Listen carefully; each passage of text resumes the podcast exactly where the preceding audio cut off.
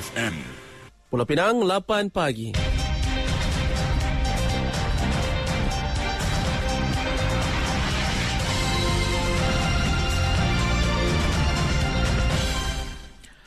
Warta Mutiara bersama-sama Faiz Mustafa. Assalamualaikum dan salam Malaysia Madani. Usaha penanaman pokok diperhebat di Pulau Pinang bagi memastikan ia dapat dimanfaatkan penduduk setempat sekaligus memainkan peranan penting dalam perbandaran yang lebih lestari. Datuk Bandar Majlis Bandaraya Seberang Perai MBSP, Datuk Azhar Arshad berkata, langkah itu sejajar dengan visi Penang 2030 yang memberi penekanan kepada pembangunan keluarga dalam negeri yang hijau dan pintar. Beliau berkata, sejak dari tahun 2008 sehingga bulan lalu, Majlis Bandaraya Seberang Perai telah menanam sebanyak 100,013,593 pokok di seluruh seberang Perai. Program yang dilaksanakan ini disasarkan menjadi bandar neutral karbon pada tahun 2030 dan sifar karbon pada tahun 2050 usaha ini juga menyediakan ruang hijau dan selamat kepada penduduk dan masyarakat setempat serta mengekalkan udara yang bersih dan persekitaran yang sihat. Beliau berucap pada program penanaman pokok Melaka sempena konvoi jemputan tahun melawat Melaka TMM 2024 di Robbins Eco Park semalam.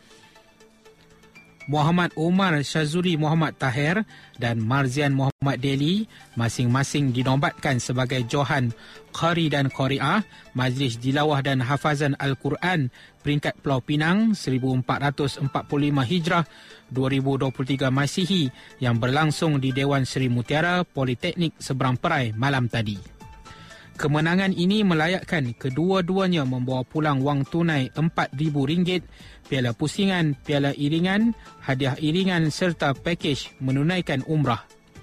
Hadiah disampaikan yang di-Pertua Negeri Pulau Pinang, Tun Datuk Seri Utama Ahmad Fuzi Abdul Razak dan Tuh Puan Datuk Seri Utama Khadijah Muhammad Nor. Alhamdulillah saya bersyukur kepada Allah SWT seterusnya saya ingin mengucapkan ribuan terima kasih kepada ibu ayah saya uh, dan juga guru-guru saya. Dan harap uh, tahun depan mudah-mudahan dapat uh, membanggakan negeri Pulau Pinang lagi sekali mendapat tempat di kebangsaan insyaAllah.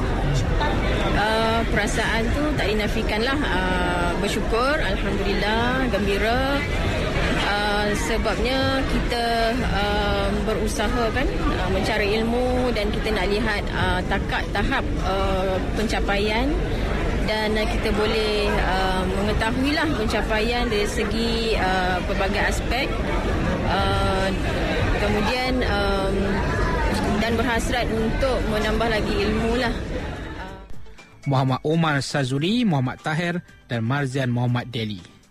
Johan Qari dan Korea bakal mewakili negeri Pulau Pinang pada Majlis Tilawah dan Hafazan Al-Quran peringkat kebangsaan tahun hadapan.